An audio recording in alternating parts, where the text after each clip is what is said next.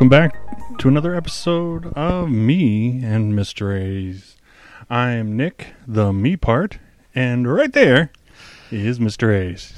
Yes, my name is Daryl. No, I was not named after Daryl Hall. My parents were not that cool. the topic of today's show is something that we're calling strange obsessions, which sounds a little bit like something you might find at the Hustler store. But that's not where we're going with it. Everybody kind of has their their musical wheelhouse, you know, whether they like pop, whether they like rock, jazz, country, whatever. Even if you like multiple musical disciplines, you probably have kind of your comfort zone. And then there are those artists or whatever that just don't seem to make any sense, but you like them anyway. and so that's what a strange obsession is by our definition for the purposes of this show. And that's what uh, we're going to be talking about. Those artists that even we can't really explain how we came to like them, why we like them, but we just do.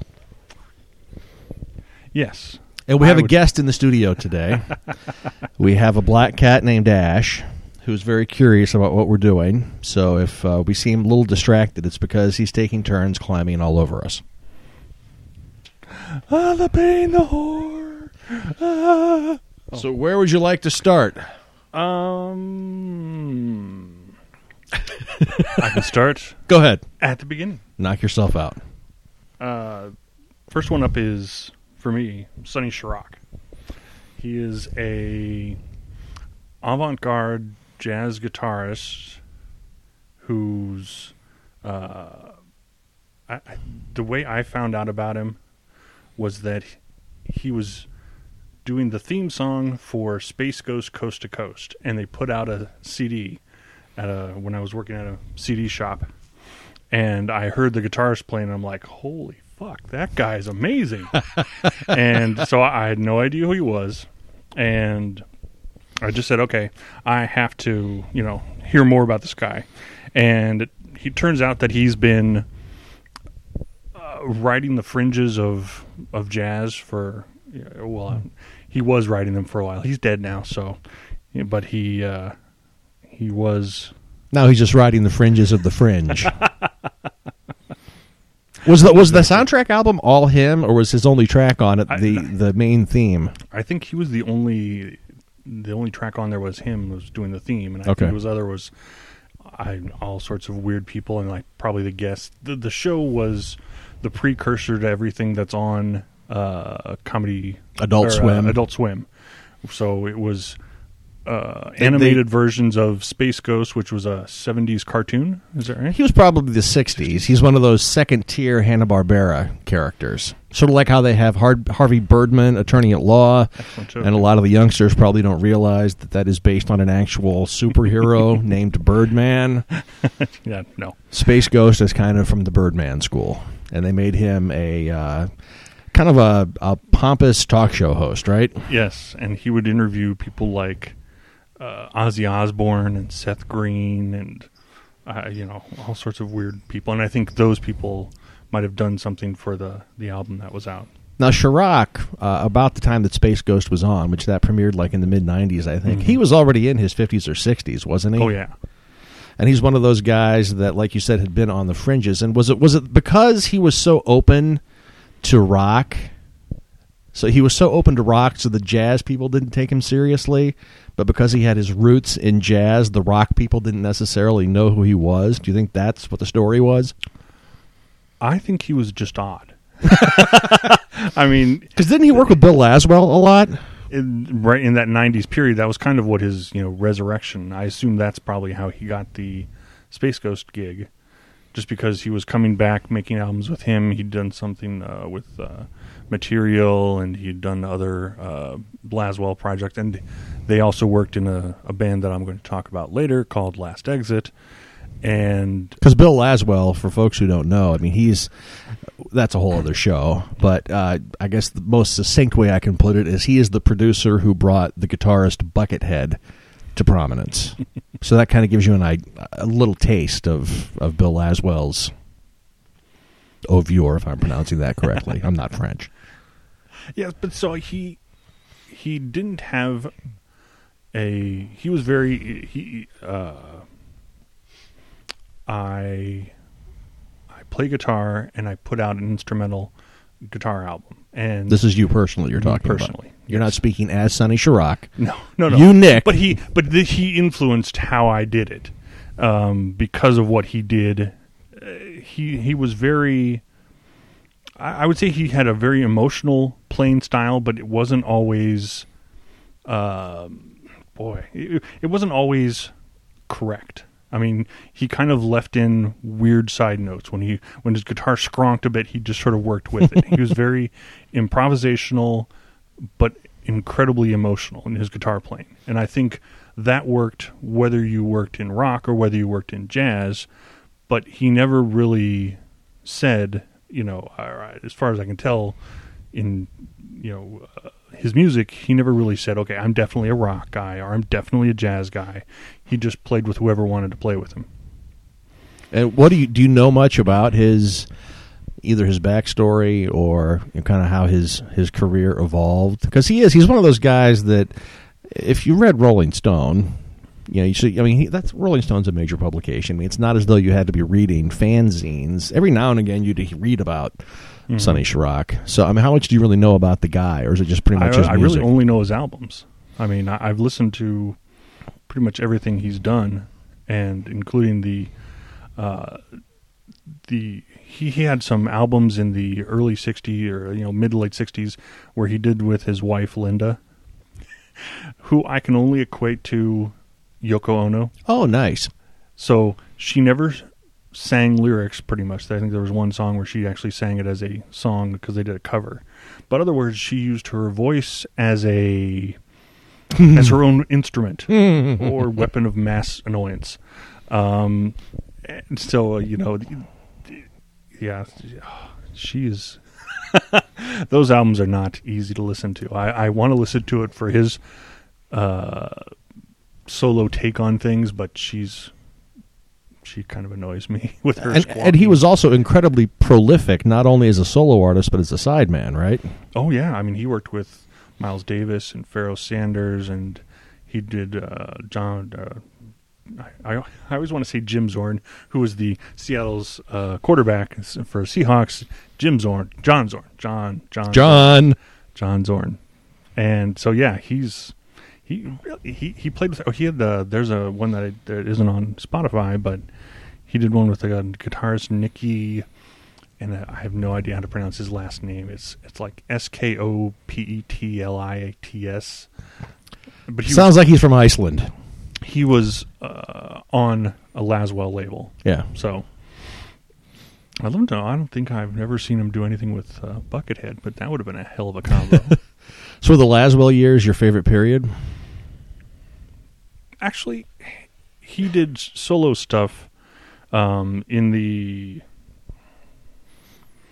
uh, mid or early and mid 90s that were uh, High Life and Live in New York, which was the Sonny Sharrock band, not just Sonny Sharrock, Seize the Rainbow, and Guitar. Guitar is all him. He he doesn't do any other. It's all him playing guitar, multi-track guitar parts, and it's amazing. He's just uh, he's so talented in coming up with weird and creative ways to play melodic, interesting music. Is he Uh, doing one of those things where he's processing it so that it's also acting as percussion on a particular track, or it's it's all Well, just No, not really. I mean, it's really much more of a like 200 guitarists playing together in a song Hmm. rather than you know he's making this sound like a drum and this sound like a bass. It really is just a, a symphony of guitars. Now you know what's interesting is that that was the approach of Tom Scholz from Boston. Uh, Tom Scholz was he just loved that kind of multi-tracked uh, guitar kind of sound, and he actually invented something in the mid '80s called the Rockman, which was a an effects pedal, I think. I think so. that uh, somehow I think it kind of took the single guitar going through it and just did something with audio processing to make it sound like a hundred times bigger than it was. So even though you know Boston commercial rock, um, Jurassic Rock, very popular, everybody knows Boston, uh, and Sonny Sharrock completely different. Do you think there are any parallels to be made between the two, even tenuous? I think he would probably be the opposite because they both had. Uh, Tom always seemed to have the I want to be perfect because it would take like six years to Yes. write an album because you had to have every note perfect. And I, I always kind of thought that that took a little bit away from what the guitar playing was because when you do 27 takes on a uh, on one song or one guitar part or one note, you're kind of taking away the emotion of By the song. definition, yes. By definition, on the twenty seventh take, the emotion is gone. Well, but I don't think I think he would disagree with that. I think he would say that if it's the perfect note, then it's the perfect song. This is Tom Scholz. That we're Tom saying? Scholz. He would be wrong. and and that and that's where I think that Sonny Sharrock is the exact opposite of that. I think he just plays that he he has the idea, he knows where he wants to go, and he's just gonna let you ride with him on there to on his way to getting there. Was he a master of different guitar styles and different different guitar tones? Because when you think about uh, a lot of the famous guitarists, the first one that pops into my head, and I know it's completely not apropos, but it's Neal Schon from Journey. When I think of Neal Schon's guitar playing, it is extremely lyrical, very melodic, and that's kind of his thing. Um, so did Sharrock have a thing, or was it just sort of whatever mood he was in that day is how he played? Haphazard beauty. I would say that's always because he, he never he never just played the song. He never just go you know A D B C. You know he never just played it obvious. He just seemed to go wherever and if he you know and it, that, that's why that's why it was always so interesting to me is listening to his stuff you never really know where you're going when you first hear it but you once you listen to it a few times you're like that seems exactly where you should go. It should go you know even with the bad skronky notes or even when he just you know goes off beat and starts wailing on the guitar and making it you know just noisy it still seems to fit. Would a casual listener listen to it and just say that that's noise?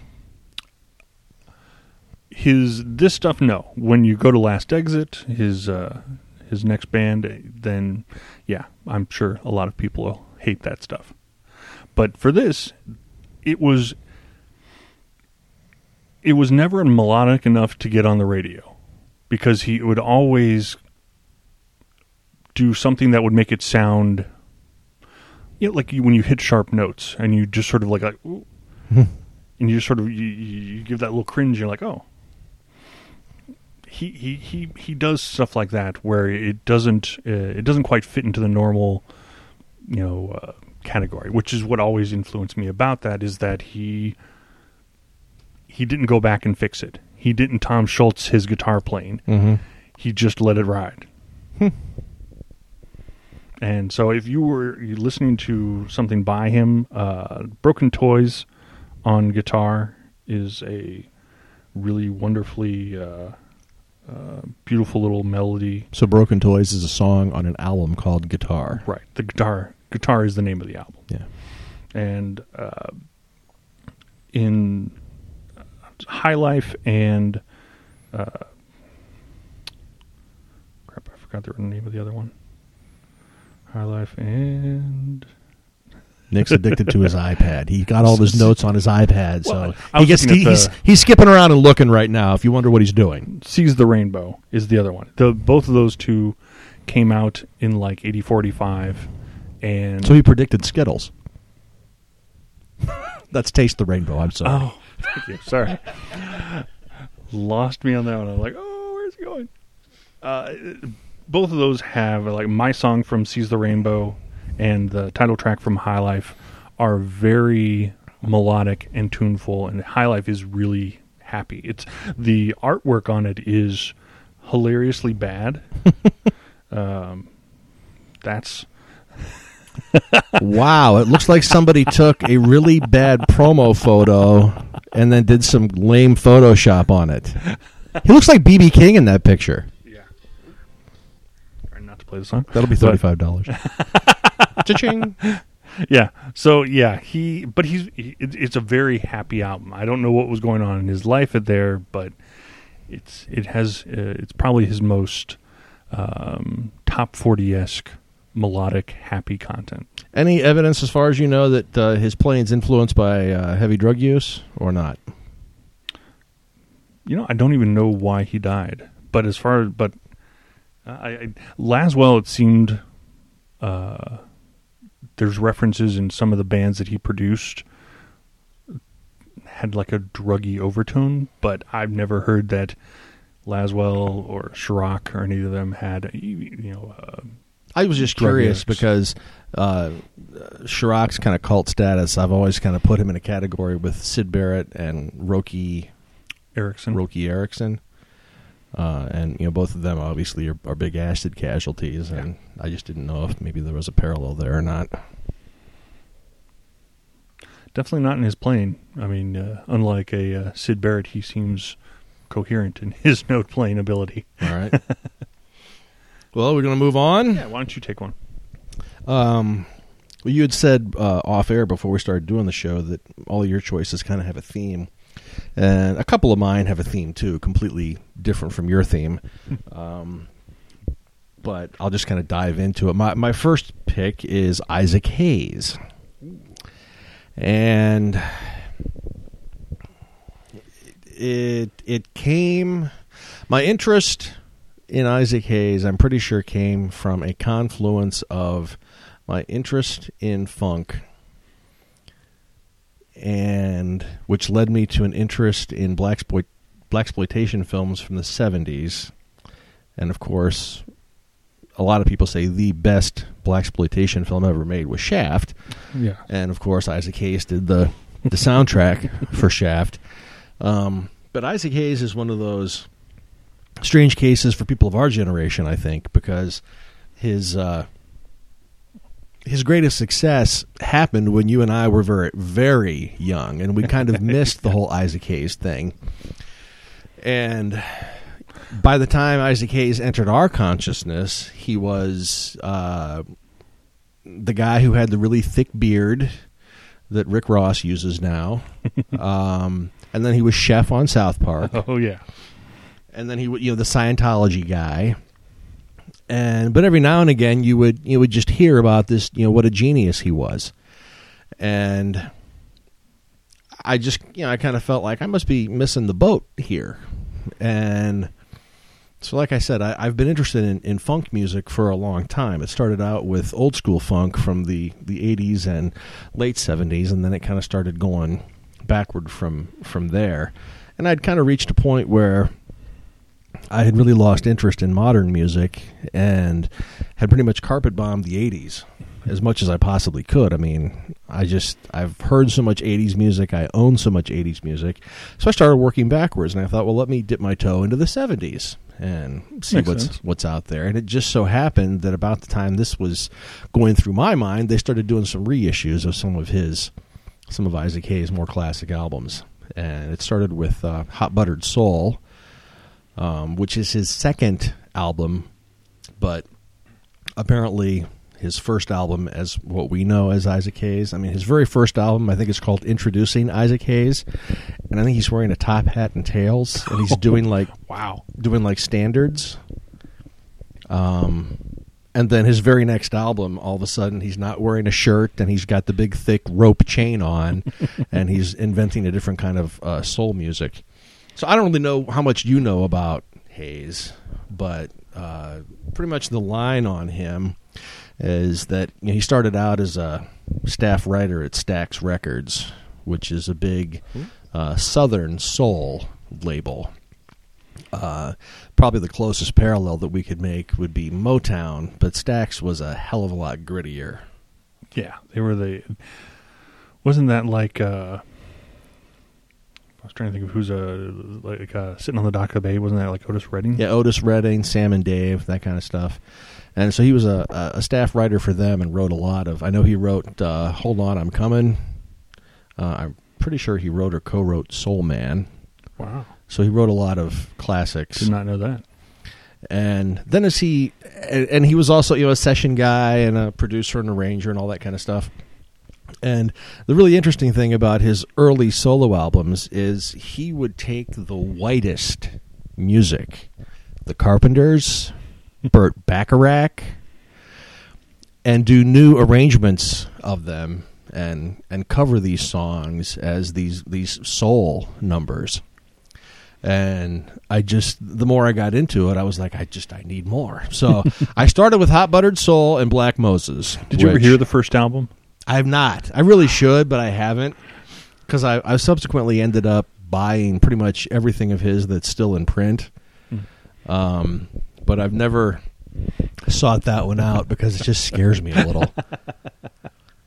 um, so yeah, Hot Buttered Soul, and then there were two albums in the middle, and then Black Moses came out. Hot Buttered Soul and Black Moses are considered kind of his big classic works. So I started with those. Uh, Black Moses was a, a double album. Yeah.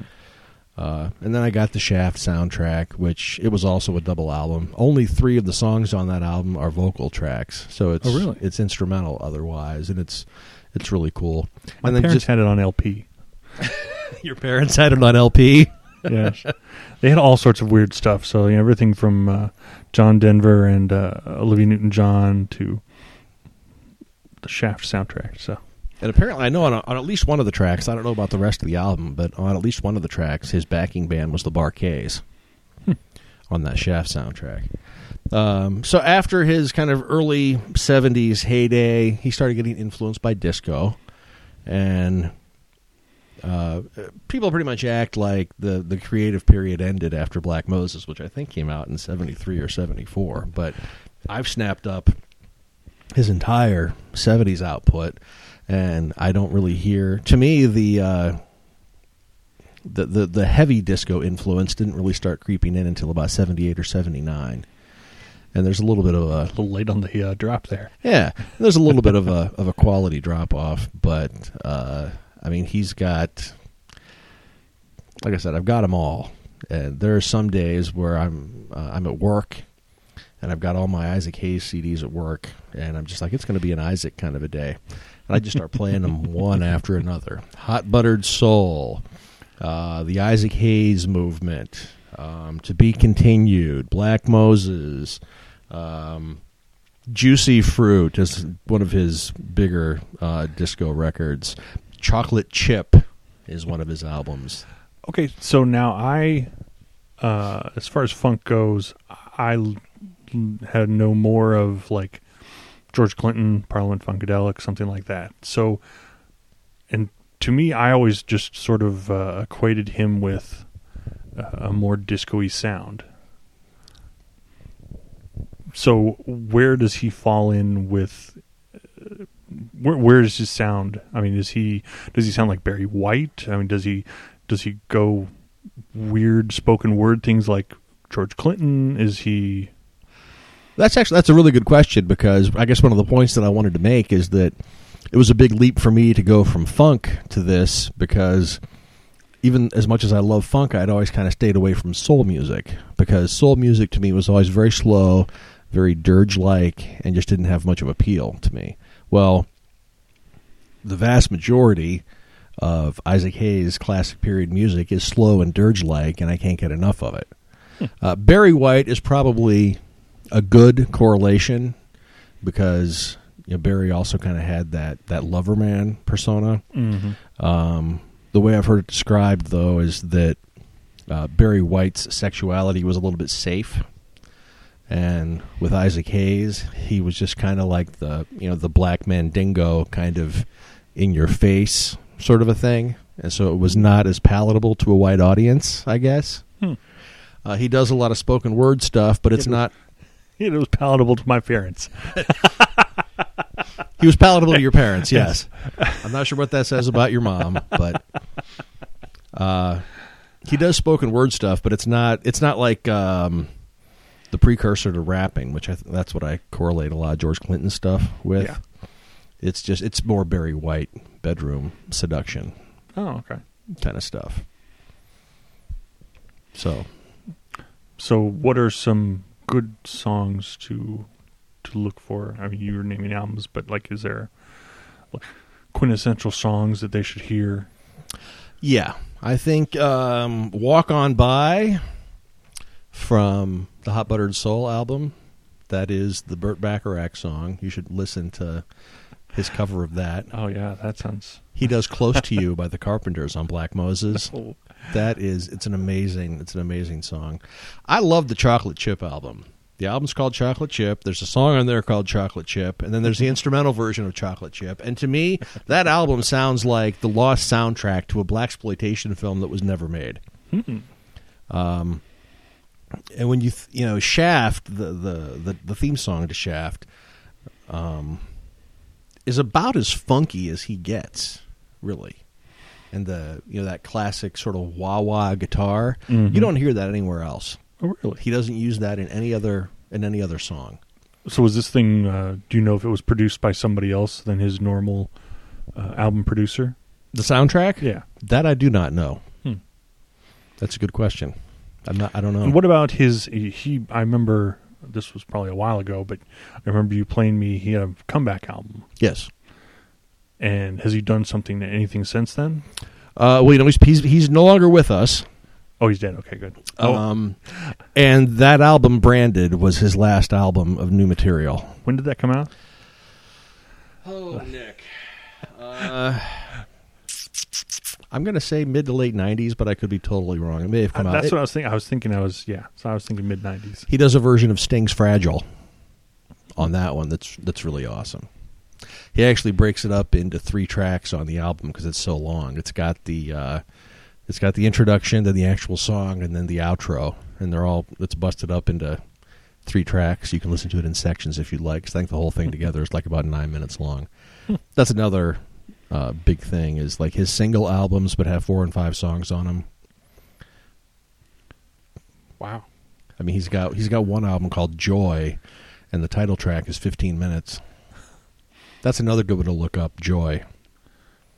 And so, uh, is it is it all singing, or is it some of the, you know, uh, spoken seduction in the middle of it, or is he, you know, break out a flute solo? I mean, In other words, how does he make a song last 15, 15 minutes? yes.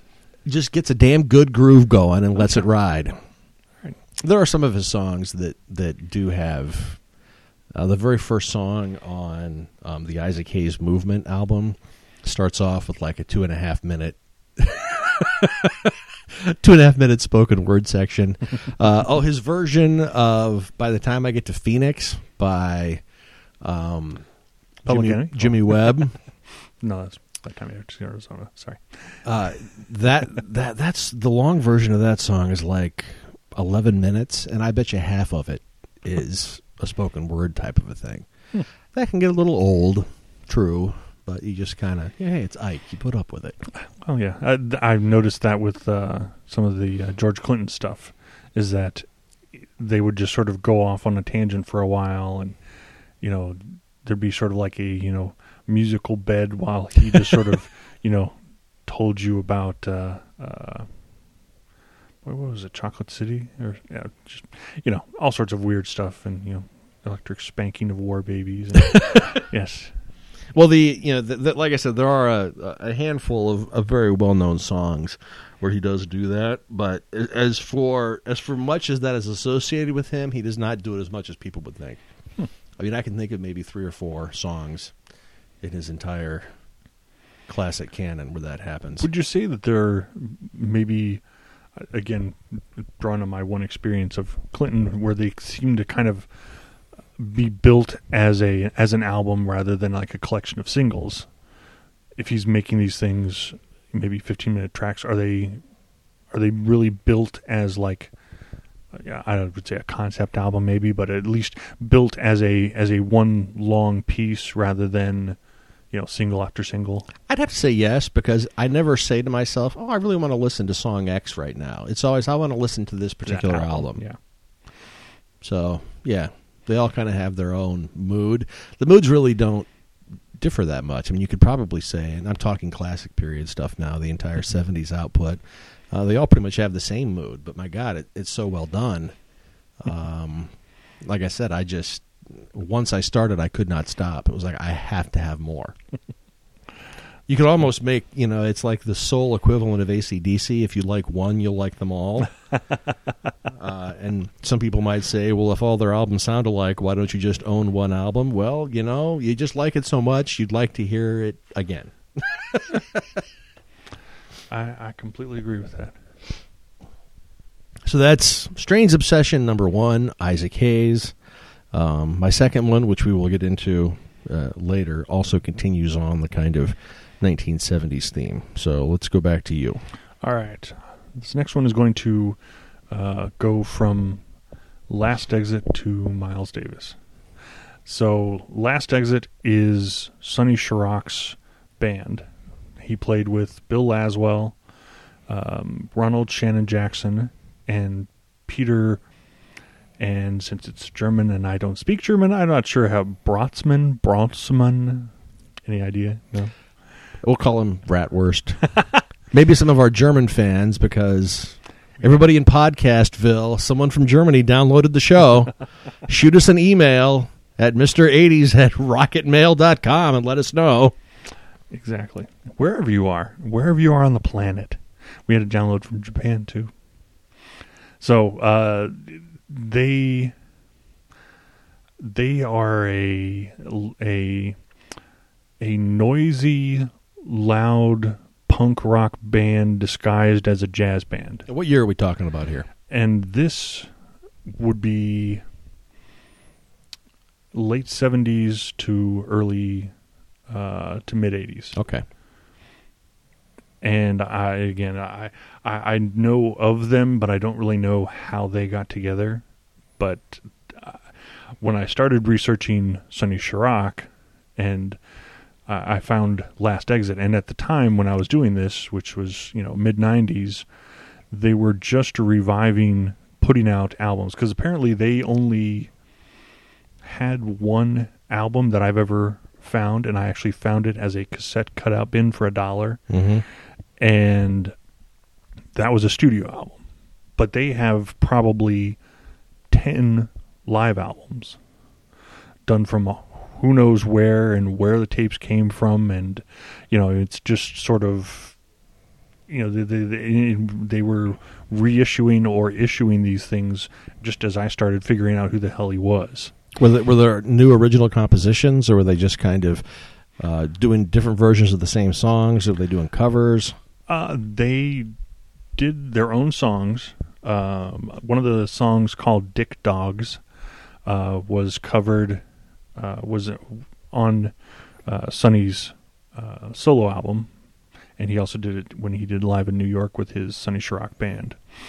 Um, but it's almost like you, they were just sort of a jumping off point for them to play loud, aggressive, insane jazz rock.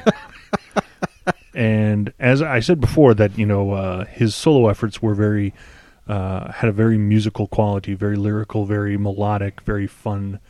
This this shit was like being punched in the forehead. And you liked that. I do. I, I think it's insane. I mean, it's just you know the, they'll they'll start. You know, Ronald Shannon Dra- Jackson, as we both remembered, had a very extremely well reviewed album in Rolling Stone called Red Warrior, Mm-hmm.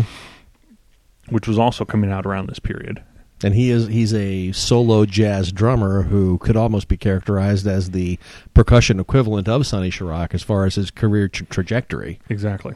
And he, but he's he's really loud and aggressive as a drummer, and it, you know, uh, Sonny was his most wildly aggressive in skronkiness, and uh, Peter, whatever your name is, Brotzman, is the uh, saxophonist, and he wails and screeches like someone stepped on a cat, and um, and Laswell plays bass and just flies all over the fretboards. I mean, it- it's just it's almost insane how you can uh, figure out are they actually just are they playing a song? Are they just all soloing at once, I Tuning it's up. Just, it's yeah. Oh, it's really crazy. But then they'll just go off and be insane, and then go back, and then they'll start doing a, a, a you know a four four beat, and then they'll start playing some song, and then and then it'll just go off again, and they'll just be like you know a freight train running,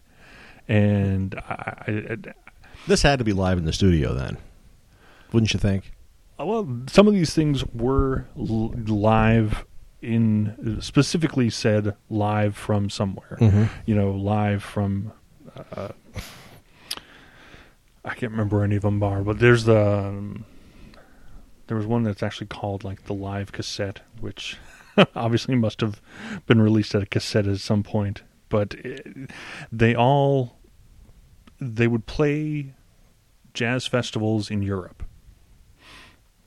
and I really, really wish I would have, you know, been able to see a crowd watch these people play because I mean, if you're watching a jazz festival and you're seeing, you know, I don't know, modern times, you're seeing a, you know, uh, a Miles Davis, you're seeing a John Coltrane, I don't know, you- you're seeing just normal jazz.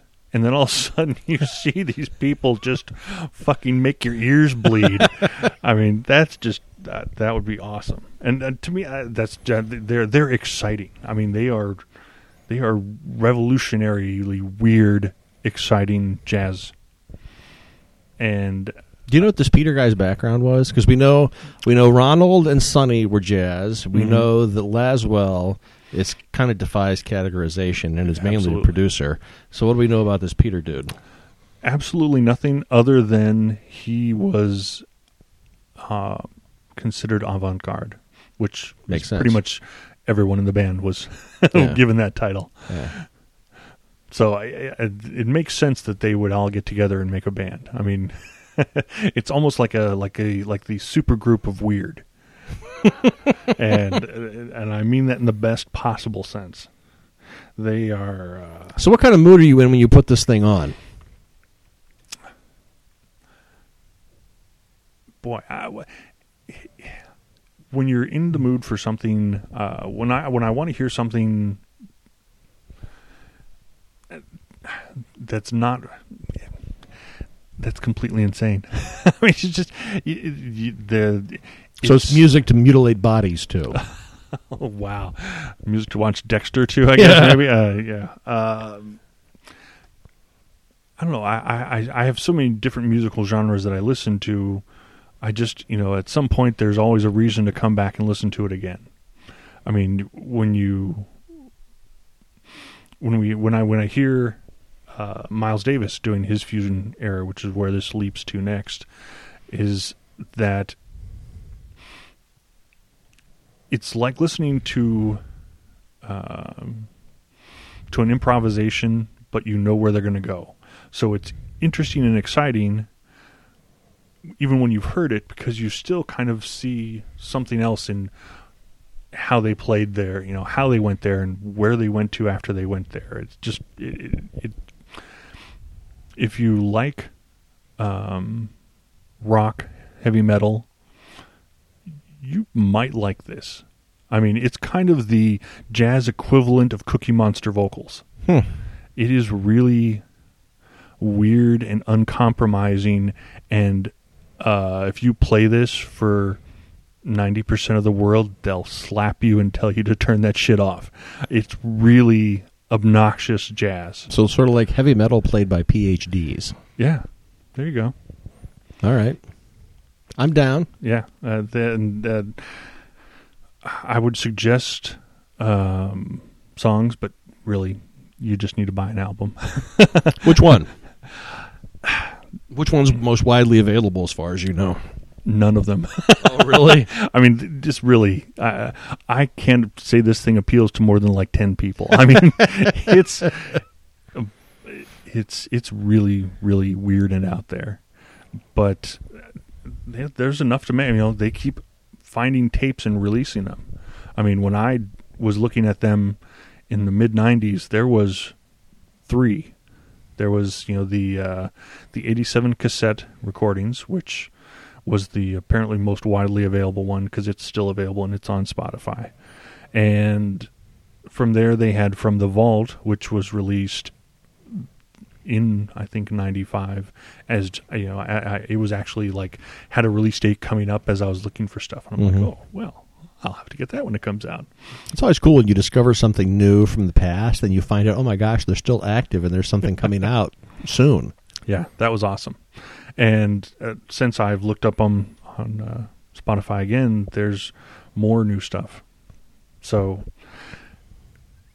how you know uh, how you're going to find this stuff? Uh, by Spotify. that's that's they they they have stuff on there. Uh, I don't expect that a lot of record stores are going to carry this. Mm-hmm. Uh, Amazon, you know, go online, maybe find something there. And maybe somebody's got some stuff on YouTube so you can sample it. You just never know. I hope so. You just I- have to I- If probably. nothing else, I should do that because I, I don't really pay much attention to YouTube, but I would love to see a crowd shot of them playing because I really want to see how the hell someone takes this. YouTube's a crapshoot. You never know what you're going to Yeah. find. They might not necessarily have what you're looking for, or they might have like a crappy shot on a cell phone version of what you're looking for. But it can be a good place to start. So type in "last exit," and then that's so so general. It's- you're it's, probably going to want to type in Sonny Sharrock or Bill Laswell or something along with it to just narrow down the search a little bit.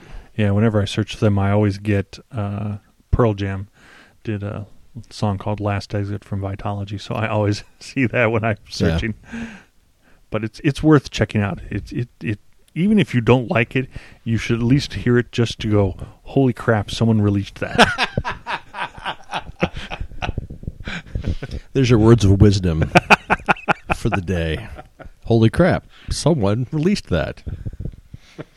Well, going back to the 1970s for me is a gentleman that I'm so thankful that I discovered, but just he does not fit in to my normal musical world anywhere. I was stunned. I'm talking about Glen Campbell. I was stunned when I was actually considering buying my first Glen Campbell album. I'm like, this is this is Glen Campbell. what are you doing? All I knew about Glen Campbell was he was the drunk cokehead who had the May December romance with Tanya Tucker back in the late 70s, early 80s. He was like 44 and she was 19, and they did drugs and smacked the shit out of each other. wow. Uh, and he was just kind of a joke to me. It's just kind of like Glen frickin' Campbell. He was one of those guys that was famous for being famous Huh. in my eyes. He was sort of like Zsa Zsa Gabor with a guitar. It was like, oh, look, it's Glen Campbell. And uh, one of the radio stations that I worked at played old people music.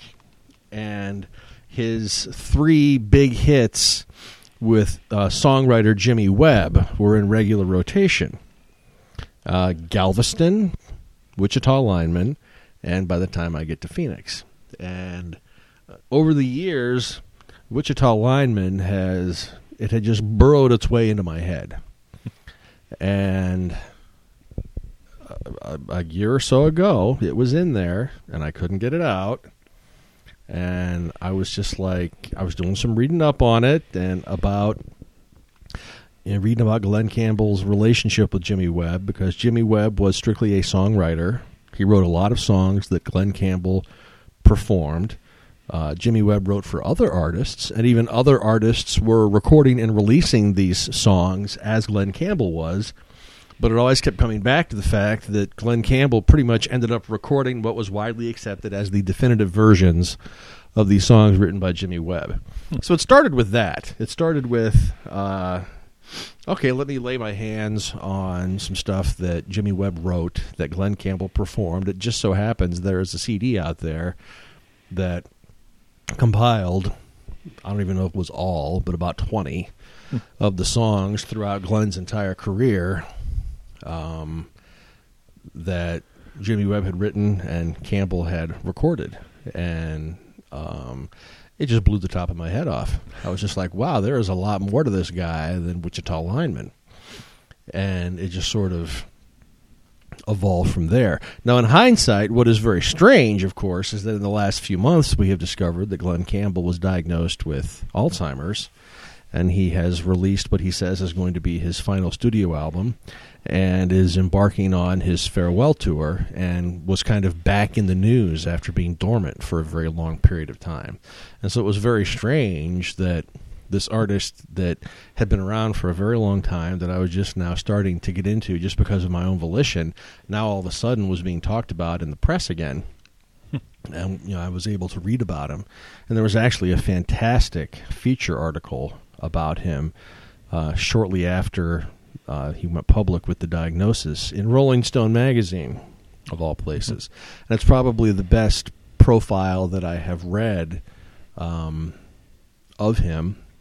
And Tom Petty said something in that interview that really kind of resonated with me, which is that Glen Campbell has never been cool.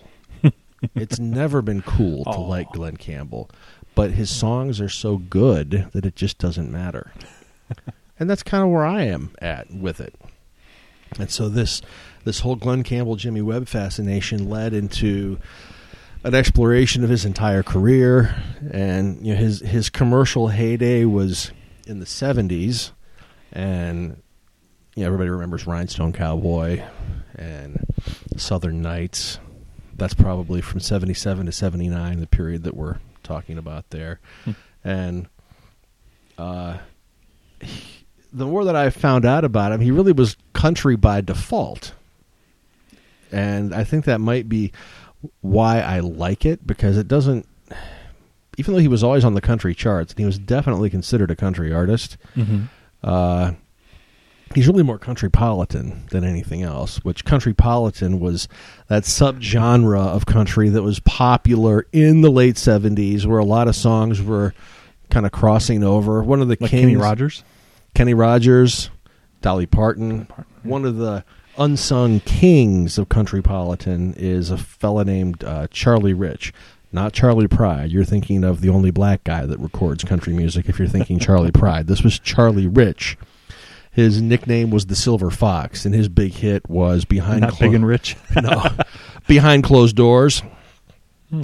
which I would hum a few bars, but I don't want to get charged any money by BMI or ASCAP, so I won't. Uh, but so it was, it was more of a uh, an adult pop influenced style of country. That is what Glen excelled at. But you know, his roots were in rock. He was a member of the uh, Beach Boys touring band for a while when. Um, when Brian first went off his rocker and stopped touring, Glen Campbell was the replacement before Bruce Johnston.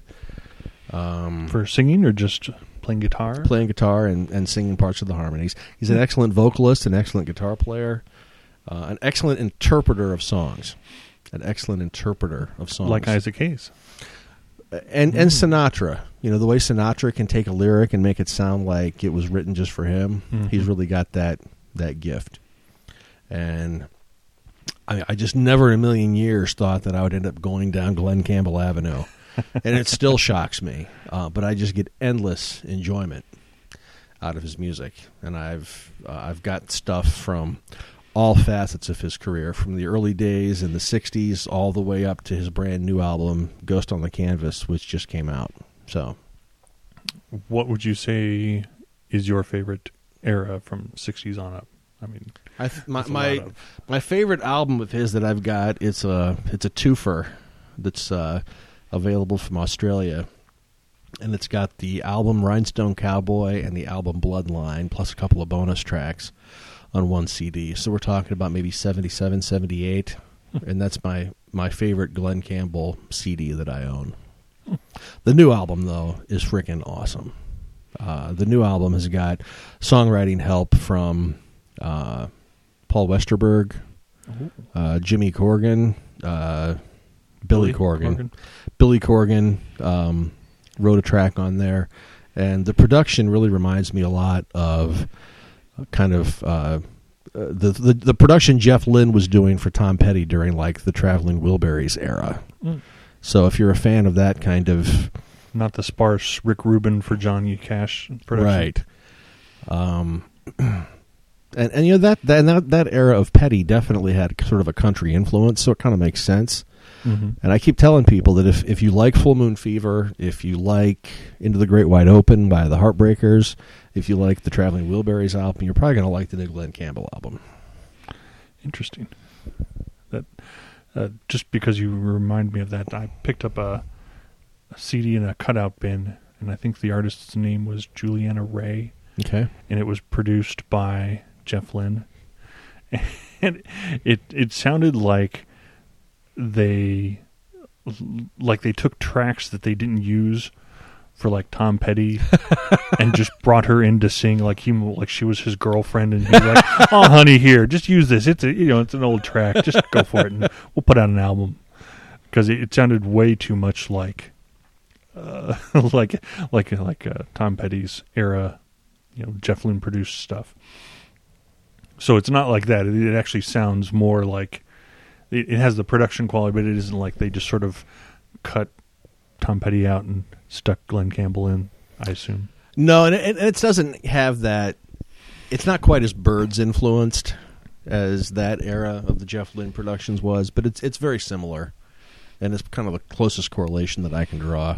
Okay. I know the the seventies period. Um, a lot of a lot of times, uh, well, I've heard it described, and I thought this was a great description. Listening to Glen Campbell in the seventies is like watching an episode of the Rockford Files, which I thought was a very interesting way to put it Interesting. and I think that it's apropos. When I think of the 1970s, and you know, again, I'm shocked that I've gotten into music from the 70s because being born in the 70s, raised in you know, the, the early years in the 70s, and then I really felt like the 80s was the decade that was made for me. And when I think of the 70s, I bet you it's the exact same stuff that you think of. I think of brown plaid. Mhm. I think of really big collars. yeah. Um, I just I think of economic and political turmoil, uh, and I just think of an ugly period that we need to forget about. um, but within all of that, there is still a popular culture that is very worth exploring, which is where Glen Campbell fits in, where blaxploitation films fit in, where Isaac Hayes fits in. There's just I, I had wrongly ignored that period for far too long, and I'm finding a lot of stuff that's that's really cool to explore in there. Speaking of uh, just off a mild tangent, do you have Netflix? I do not. Okay. There was a, uh, a thing I put on my queue recently that I want to see. I think it's called American Grindhouse, maybe, and it was supposed to be something about the the history of the grindhouse and the blaxploitation era of film. Uh huh. I was just curious. Like a if you'd seen it. documentary. Yeah. No, I have not. Hmm. So I think I've said my piece about Glen Campbell. Just just a, an amazing artist, and much more than the guy who used to slap around Tanya Tucker. There's a lot more to the guy than that. I'll have to check out the uh, Ghost on the Canvas. Oh, what, uh, what about? Uh, are there any, maybe not the, the 70s area that you mentioned, but anything from 60s or 80s that people might want to check out? There is pretty much anything he did with Webb. You know, I mean, I think most people know Wichita Lineman and, and Galveston. And Probably know it if I heard it, but I'm- I don't. I'm sure that doesn't. you would. Yeah. Uh, one song that you must hear, and it's it's actually from the '80s, but Jimmy Webb wrote it. It's uh, it's a song called "Still Within the Sound of My Voice." That uh, the first time I heard it, it nearly brought me to tears. It was just I'm like, holy crap, where has this song been all my life? so if you do anything after listening to this show, try to find somewhere where you can sample "Still Within the Sound of My Voice" by Glen Campbell. It just it blew the top of my head off. It was just it was just an amazing experience to hear that song for the first time. Sometimes I will play it in my office. I'll close the door so I don't annoy people. I'll play it 10 times in a row. so, Wow. Okay. Interesting. Um, for my thing, uh, I'm going into uh, Miles Davis. As you can tell from the theme of these things, is uh, the fusion jazz rock era that they all sort of uh, meld together. Uh, Miles Davis obviously can't really be a strange obsession because he is, you know, one of the preeminent jazz artists of our time. But again, as when I was, you know, when I started listening to Sonny Sharrock and I moved on to Last Exit, I, you know, that was fusion, but people didn't really. Uh, it was the it was the farthest end of fusion. So I wanted to go, you know, see what the beginning of fusion was, and beginning of fusion, from what I can tell, is Miles Davis. so he he uh, he did uh, in a silent way and Filles de Kilimanjaro, and apparently those are named usually as the the intro to fusion. So not bitches brew. Well, the, those were the two albums right before it. So those were um, improvisational, but not really electrified. When you get to Bitches Brew, that's when he uh, pulls in, you know, electric guitars, heavy electric guitars, heavy uh, electrified organ from uh, Chick Corea, and that you know pretty much is the first fusion album, but these ones are the the precursors, the intros to it. How did they get there? The on ramp. Exactly. And again, if you if you don't listen to jazz, then you might just think, oh well, it's just it's still just jazz. You know, I mean, I've heard electric guitars playing jazz; it's still the same thing. This really is different. I mean, to me, you've heard Bitches Brew. It's funny because that's one of those records when I was a kid that kept showing up on the 100 best albums of all time or whatever. And so I did actually, uh, I think, my God, I think I actually checked it out of the library and I listened to it. And my ears were not fully developed at the time. I'm not even sure that I was 20 years old yet when I listened to it. And I was just like, what in the hell is this shit? yes. And and from what I've read, that was the reaction of uh, jazz people, um, which is to me very interesting. I mean, uh, you know, uh, when I look on this thing and in mid '90s and read about what they said about it when these albums came out in between basically like 69 and 72 uh, are all these uh, fusion albums from Miles Davis and the jazz reviewers hated it because it wasn't jazz enough, but it wasn't rock enough to get on rock radio. Uh, from what again, from what I read, Miles Davis was seeing the success of Jimi Hendrix and the success of Sly and the Family Stone, and he wanted to get um, the the black youth who was listening to those records and get them interested in jazz. So he wanted to find a way to bridge the gap between jazz and rock, but still make it jazz enough that you know that they would know it's jazz and not just you know uh, a rip off of a rock record. So there's you know it's a jazz album, but it's you know as he moves into the 70s, it becomes more funk, and he gets three guitarists going and they all have a very Hendrix like influence in there. He gets, you know, three percussionists. I mean, he just really ends up making this, you know, like 20 man band of jazz, funk, rock. Well, you know, Bitches Brew uh, was not very compositional. It was very freeform. Oh yes, that's how I recall it. Now I remember, uh, I remember uh, Filles de Kilimanjaro. Mm-hmm. That one definitely had more of a compositional aspect to it. Oh yes, and you had back in the 90s i think it was some label had put out i think an official bootleg of some live album from japan. It was one of the first digipack yep. albums. Um, what was the title of that thing? That was uh, dark magus. Magnus? Dark magnus. yeah dark magnus dark mangus something yes. like that. That was an excellent that was an excellent album. For me that i mean i liked that a hundred times better than bitches brew. Dark magus m-a-g-u-s live at carnegie because that seemed to really uh, he was you know still being very freeform, but it also it had more of a in this I'm kind of working from memory here, but it, it had it had something to kind of keep you interested, whether it was a consistent beat or whether it was a consistent melody line. I mean, mm-hmm. it just it was it was weird, but it, it seemed like it had a point. Exactly. Is that a fair statement? Oh yes. I, I bitches brew was uh, is in hindsight looked as you know where it started, but I really think that that was still more jazz than where he ends up. Uh, when he goes farther into this uh, exploration, like the Dark Magus and uh, the two that I would suggest are the preeminent versions of what he did.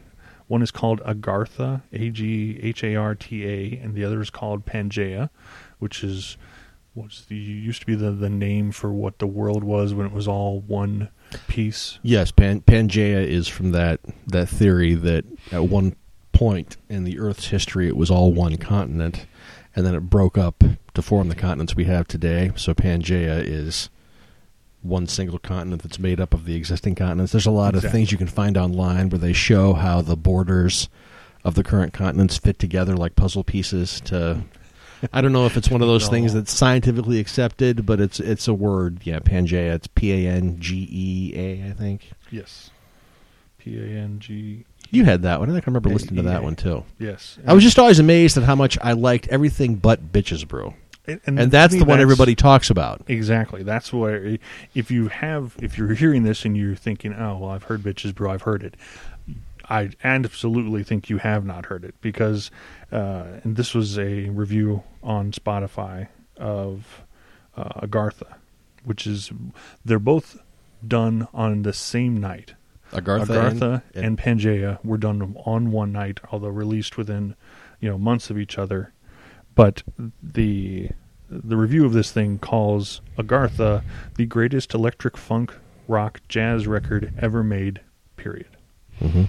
And I can't really disagree with that. I it, it's it's awesome. Uh, Pete Cosey, as he uh, is calling this thing, is uh, Hendrix influenced and incalculable gu- guitar slinging gifts. I mean, he really has, you know, that kind of uh, Hendrixian, you know, wah infected, you know, heavily uh, overdriven sound that you would you would think, and I think that's where. Due to Miles Davis's statement that he was trying to get the Hendrix crowd to like jazz, he you know went out of his way to try and get that sound and then put it into a jazz album. And in these two, he did it better than he did ever. I mean, I think all of these things uh, that he did, and there was a ridiculously large output. I mean, he did all of these live albums and released them on LP, and apparently, from what I've read, in the United States, they did shit. Reviewers hated them. They didn't get played enough on rock records, uh, on rock radio stations to ever get noticed. So they all ended up being released in Japan. and Japan loved it. Miles Davis's fusion period, big in Japan. Yes, huge in Japan, and that's you know like when in '95 these things were all available only in Japan. I mean they'd been released on CD by Sony Music, only available in Japan, and it wasn't until again that that mid '90s period where they finally, you know, Sonny Sharrock became popular.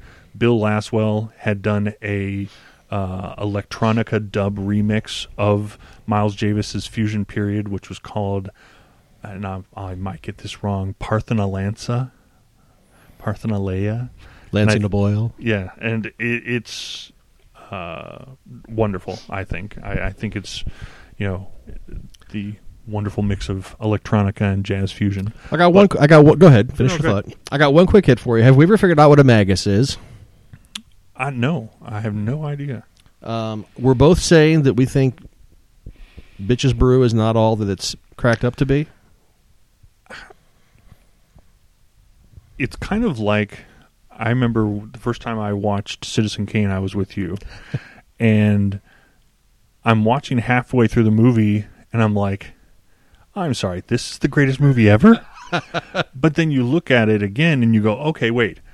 all the things that I see in this, all the techniques, all the concepts, all the storytelling and the shots that everybody has been using for the last 50 years were first done there. And then you go, okay, I get it. It's great because he influenced everybody else. So Bitches Brew influenced everybody.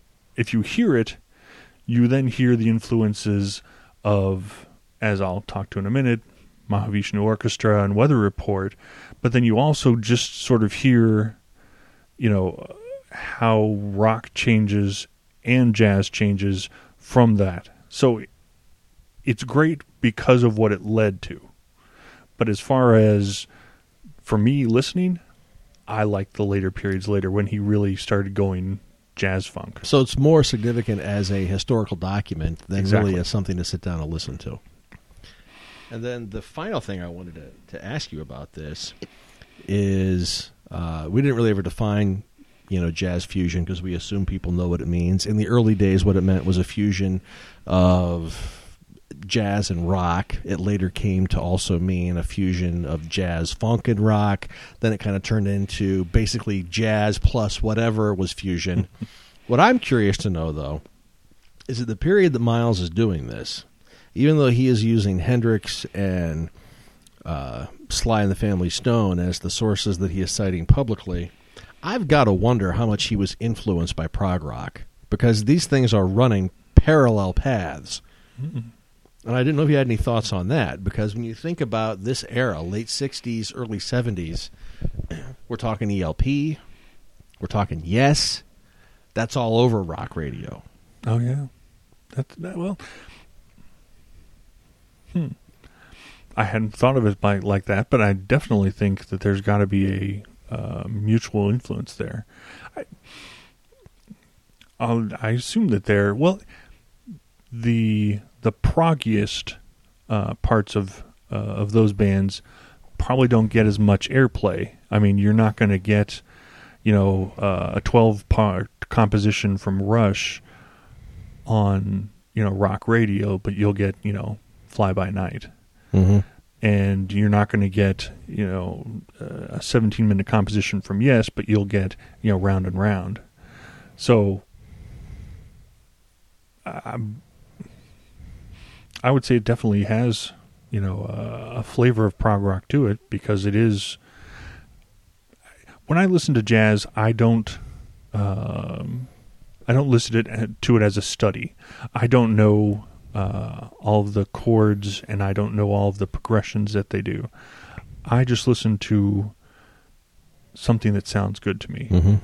and I, I, in the same way, I listen to prog rock. I mean, you know, if I'm listening to anything from King Crimson to uh, some of the proggier versions of Iron Maiden, you know, I I, I, don't listen for oh oh they they changed to seven eight. Oh! You know. but if it you know, I, I think that they uh, I like when a band can go the extra mile and explore somewhere different, and I definitely say that both of these prog rock and Miles's jazz fusion have a hell of a lot in common Okay, we'll just. but I've never I've never read anything that uh, he mentioned other bands like uh, like a King Crimson, which King Crimson would have been a, a really good one. I mean, I think their first album was '69 with uh, 20th Century Schizoid Man and all, yeah, which just, would have been the exact same time as Bitches Brew. yeah. Okay, that's good. I was just just kind of curious on your your thoughts on that. If you're wrapped up with uh, With um, that, yeah, with- go see with Miles. Agharta and Pangaea, but there are I would highly recommend Dark Magus. yeah. that, that I need I need to get that record. That was a great album. Yeah, I completely agree with you. Uh, so I will move on then, and man, we're we're really talk, 108. talking a lot. What's that? 108. Yeah, we're talking a long time about our strange obsessions, and We're uh, so obsessed we can't even stop talking about I it. know. I don't really want to break this up into two shows, so I guess we'll just do one supersized show. Um, King Sunny Ade. Um, King Sunny Ade plays a style of music uh, from Nigeria. It's Nigerian pop music. It is called Juju, which is J U J U, like the theater snack, not like you are hurling a racial epithet at someone. And I can tell you exactly how I got into this. It's because I bought a when we were down at that big bookstore in Columbus, Mm-hmm. big independently owned bookstore. I mean, Uh, Village Bookshop. looks like it was like an old library. I think had like two stores, two floors, didn't it? Yep. And Great I place. found a uh, an '80s record guide by Robert Christgau, who is this very snarky, clippy little. I guess he wrote a lot for the Village Voice. He wrote some for Rolling Stone. Uh, he writes these little tiny, like one paragraph long reviews of records, which typically I like my record reviews a bit longer. But uh, he reviewed a lot of King Sunny Ade albums, and that's where I kind of got into it. And trying to dis- I mean, trying to describe juju music to uh, American ears is really hard, and I can't even explain to you why I like it. Uh, everybody talks about how he fuses African rhythms with Western guitar sounds. I think that's total bullshit. I don't hear any Western influence in this music anywhere. it's ki- it's really funny to me because when uh, Bob Marley died in '81, uh, King Sunny got signed to Island Records, which was Marley's label, because Chris Blackwell, the owner of Island, thought for sure that King Sunny Ade was going to be the next Bob Marley. And I can't figure out for the life of me why he would think that, because for one thing, it's not reggae. The lyrics are not in English. and it's, you know, Marley um, pretty much followed your same you know, your typical verse chorus bridge versus you Mhm. know song structure i just it blows my mind that a guy that owned a record label thought that this was going to translate well to the american public uh, king sunny ade has been making records since at least the 60s he's one of those guys that people say he's put out 500 albums i mean how is that humanly possible i don't know um, but there's probably a good 20 of them that are available here in the west uh, he wears African garb. Uh, he's known for having like 20 people up on stage. Yes, there's electric guitars. He's got one album where they it's called Synchro System, which came out in 83 and people were talking about the pop synthesizers that he put on it. And I've got that album and I listened to it and I'm like, what are they talking about? there's no pop synthesizers on here. Maybe there's a synthesizer, but I mean it, it's it's no there is no identifiable melody as you and I would define melody. And the songs can be six minutes long, they can be 20 minutes long. Mhm. Uh, he does have one record. Um, it's called Udo, where every song is like under four minutes. Uh, and that's actually one of my least favorite. I really kind of like the long workouts. Uh, but I just don't. I listen to this stuff and it just, I am transported. I listen to this music and I'm transported. Uh, people talk about it's very happy music, has a very positive vibe. Mhm. I pick up on that. But for all I know, the lyrics could be about oppression and you know people having AIDS and stuff. Because, like I said, it's all in whatever language they speak in Nigeria. It's not in English. Nigeria. Uh, I, yeah, I don't know. I don't either. Uh, and it's just Someone one of from those, there, please. It's, right it's, into it. it's one of those things I can't explain to you why I like it, but I've got twelve of his albums. Damn. okay. Must be something good. So it's it's definitely a strange obsession. It's really hard to categorize. It's it's it's very African, Mhm. very very African, uh, and I think that if you were to listen to some of it, uh, you're either going to like it on its own terms, but you're not you're not going to listen to it and go, oh yeah, that kind of reminds me of. And it's also cool because since his his last name is Ade, which is spelled A D E, so if you don't put the little thingy on the end, his name looks like King Sunny Aid, which I think is an awesome name for a summertime beverage. I think somebody should market a beverage called King Sunny Aid. Doesn't that sound delicious? It just sounds so refreshing. Mm. Like a summer day. It's I want to go sit out on my front porch and enjoy the 80 degree weather with a nice sparkling glass of King Sunny Aid. so that's all I got to say about that. Well, now, I remember I bought a cassette that he had somebody, there was somebody else that was doing juju music. And it was a blue cassette with a guy on there. And whoever it was, I played it for you and you were like, eh. but I, I, from what I remember of it, it was. It was like the pop version of the of the juju music because it actually had like a five minute three minute pop structure to Oh it. yeah, I was just curious if you maybe remembered who that was because I have no idea who it was. I have but no freaking idea. I don't even know who. Uh, yeah, I going off on a little bit of a mini tangent. You know, I I got into uh, Fela Kuti uh, recently. Um, Hmm, F E L A K U T I.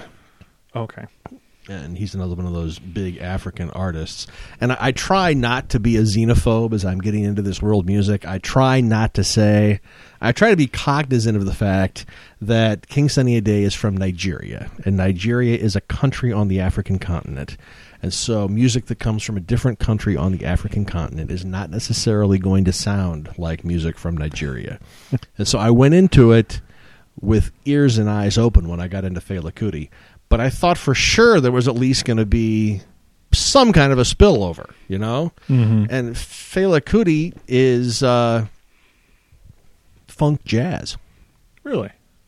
Fela Kuti doesn't sound African to me at all, except for you know the lyrics are often in a language I can't understand. But as far as the songs and stuff, it just it sounds like jazz funk. It's good. I like it a lot. Mm-hmm. Uh, but it does not sound nearly as as hardcore African as King Sunny Ade does to me. So I remember buying a lot of, uh, well, a few world music albums, and but I, I haven't listened to any of them so long, and I, I can't even remember the names of any of them. Yeah. but hmm, Juju, King Sunny Ade. And really, world music is, I guess, become has become an outmoded term. I guess they don't even use it anymore. Oh yeah, that that. I don't know what they call it. world uh, international. I don't know. Hmm. Yeah, So every time I call it world music, I'm dating myself. Well, there seemed to be that mid '90s. Yeah, can you tell I listened to a lot of music in the mid '90s? I was working at a music store. I was allowed. but yeah, that that was when I when I was you know we we had a world music section, and the world music was encompassing pretty much anything that was outside of the U.S. Yeah, it, it wasn't released in Canada or America. I probably would have been. It was we world put music. Canada over there too. You know, Celine Dion, fuck her. So you're going to talk about my man Jan Hammer. John Hammer was uh, in. Uh, was he in Mahavishnu? He was. Okay, good. I, I I wasn't exactly sure I knew that. So while Nick is getting his thoughts ready, I'm kind of stepping on him here, but he's going to be talking about Mahavishnu Orchestra, which is a fusion group who had uh, as a member Jan Hammer or Jan Hammer or Jan Hammer or however you want to pronounce it. and the reason he would be near and dear to Mr. 80's heart and the reason you might know him is because for three of Miami Vice's five seasons, he wrote the score and wrote the theme song and added a lot of memorable music to the popular culture in the 80s. Flavor. Yeah. And um, he he did the Miami Vice theme song, right? Yeah. So I mean, that's if you ever watched a. Uh, gosh, what would it be the the free throw shooting competitions in the. Uh, The in the NBA 90s. shootout? Yes, when, when they would have the, the three point competitions, they would use the Miami Vice theme song as their Because it was uh, exactly 60 seconds. exactly. so if you were not of the '80s, but maybe of the '90s, you might know it from that. So, uh, this is one of the uh, offshoots of you know, Miles Davis's fusion period. Is that the people he played with said, "Hey, this is fun. Let me go start my own band." And then Miles never spoke to them again, right? That's probably Because he's a big prick. You know, I'd love to know, you know, uh, what he more of what he was like. I should go read a biography by him. I was meant to Apparently, he was like trying to hug a porcupine. Yeah, I, I I get that from what you know what I've read of him, and uh, yeah, but I, I was listening to somebody who's a comedian and telling you who was friends with him. Uh, I won't go off on a tangent because I don't remember enough of the details. But uh, Mahavishnu Orchestra was uh, John McLaughlin, McLaugh, McLaugh, McLaugh. I shouldn't remember how to pronounce it. The guy from the McLaughlin group? McLaugh. Yeah, it is McLaughlin. Sorry, I never have to say his own name, so I. um, I was kidding. It's not the guy from the McLaughlin no, group. Good lord, no. Although I'd love to hear what he would do for a band. No, he really wouldn't. Mahavishnu Orchestra. Which, how the hell do you spell that? It's two words, right? No, no. Well, it, it, Mahavishnu is all one word. Yes. M A H A V I S H N U. God, that's a mouthful. It sounds. It sounds like. And- it sounds like something from the east. Oh yeah, it definitely is. I if I wish, I'm probably not going to be able to find the thing that tells you what the hell the name of the album is. Um, but it means something like inner peace. I mean, Oh. it's an actual uh, Middle Eastern term. like a Hindu word. Yes. That wouldn't be Middle And- East. We're aware of that. Thank you. Just correcting for all the people in the audience going, that's not Middle East. We know. Well, I'm an American. Everything outside of my borders is somewhere else. Nice. Um, hey, you know. and everybody that's- from that's- Japan and Germany and Australia, just stop listening.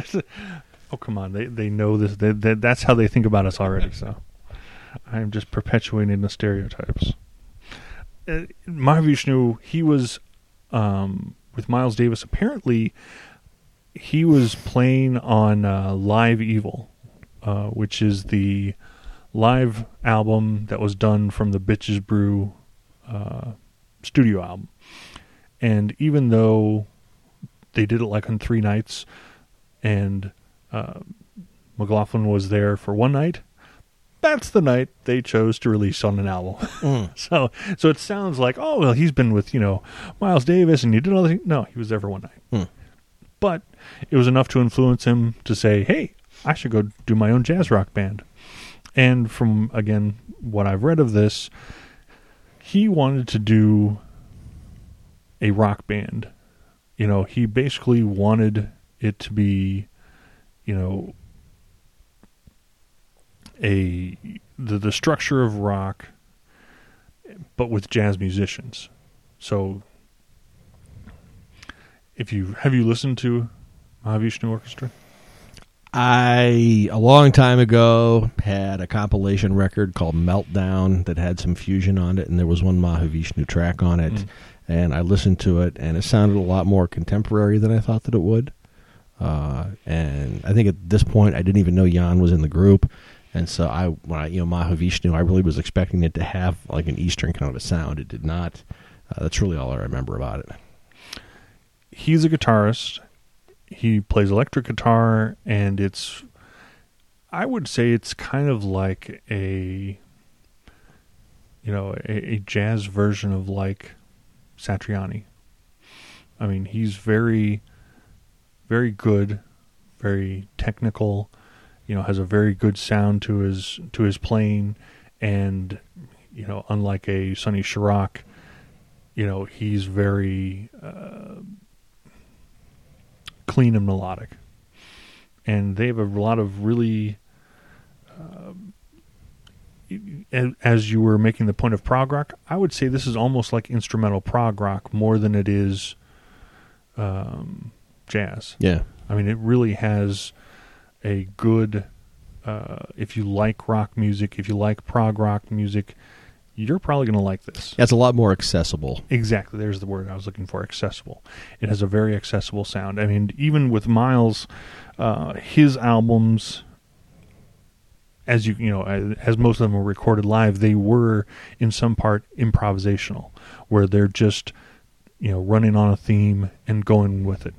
And these are song structures. There's you know there seems to be beginning, middle, and end, or at least more of that than definitely anything that Miles' fusion area was doing. So it's really more of an accessible sound. You could hear this on well, if if jazz was ever played as anything other than uh, smooth rock or you know some smooth jazz, if they actually had a jazz station that played uh, more than more than that, they would play. They could play this on there. I mean, it's it's jazz, but it's also accessible, and they have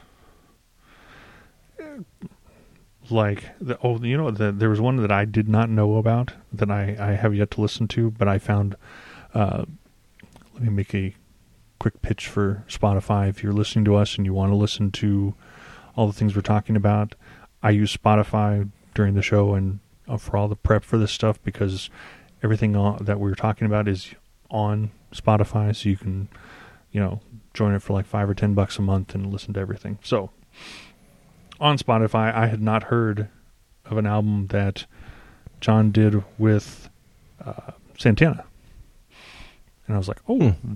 that's that's something I'm gonna have to listen to because they're doing a cover of like a Love Supreme and uh, John Coltrane, you know, Mhm. Naima meditation. So, boy, that, that Which is funny since uh, Neal Schon used to be with Santana, and Hammer recorded an album with Schon. oh really? Schon and Hammer, it was called. And it had like a takeoff on the Arm and Hammer logo on the front. How re- how long ago or recently? Or That was the 80s. Was it good? Have you heard it? I do not know. I've not heard it. Hmm. I just think it's interesting that you know you got two members of Mahavishnu that are recording albums with members of Santana. Well, they must have been friends. That's got to be the connection. Maybe they opened for each other. Oh, Well, yeah. The, apparently, Santana or uh, Journey was more prog in the early days Oh, yeah. before Absolutely. uh, Steve Perry, Perry. Steve Perry. That that's one of those things I've never listened to pre Steve Perry Journey. I haven't either. I Hmm. know their uh, uh, their their first vocalist because you know Gregg Rolie you know kind of took over as the vocalist, but their very first vocalist, I think he was only on the first album, was some guy named George. George. Not that there's anything wrong with being named George; it just isn't what you would expect.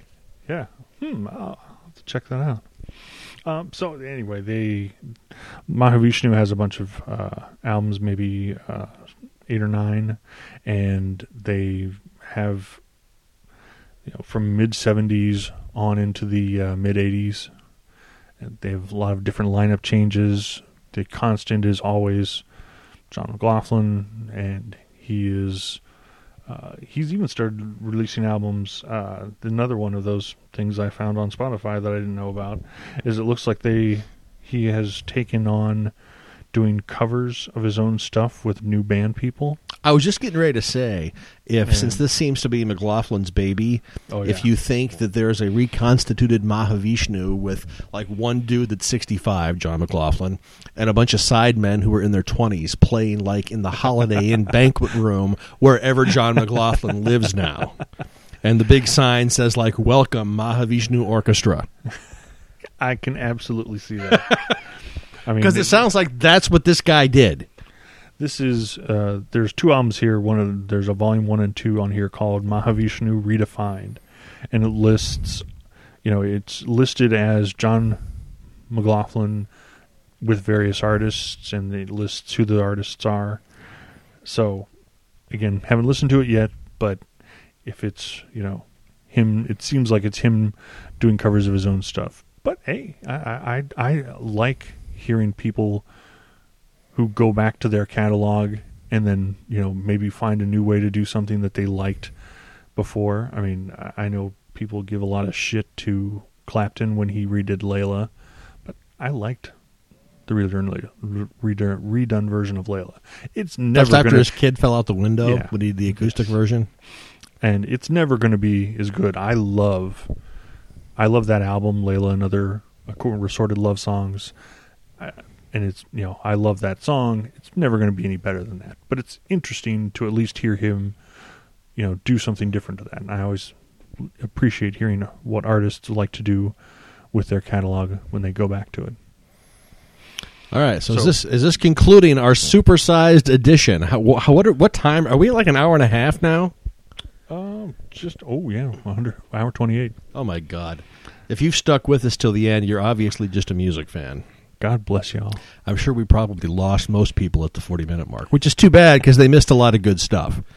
So we need to direct you to our Facebook page, Yes. which is Mr. 80s. I got to do all the spelling for you again. M I S T E R.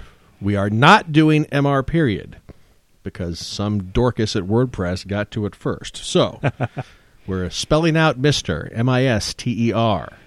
Then 80s is 80S. No apostrophe and it's not spelled out. Type in Mr. 80s on Facebook. You can find our Facebook page. You can like us. Then you'll never miss a link. Anytime that there's a new show, we will let you know. You can visit the blog, which is mr80s.wordpress.com. And if you have an idea for the show, you can either send it to us through the Facebook page, you know, post it on the wall, or you can email it to us at mr80s at rocketmail.com. Subscribe to us on iTunes. Leave us a comment. Rate us. Five stars is always appreciated. And good night, M. Emmett Walsh, wherever you are.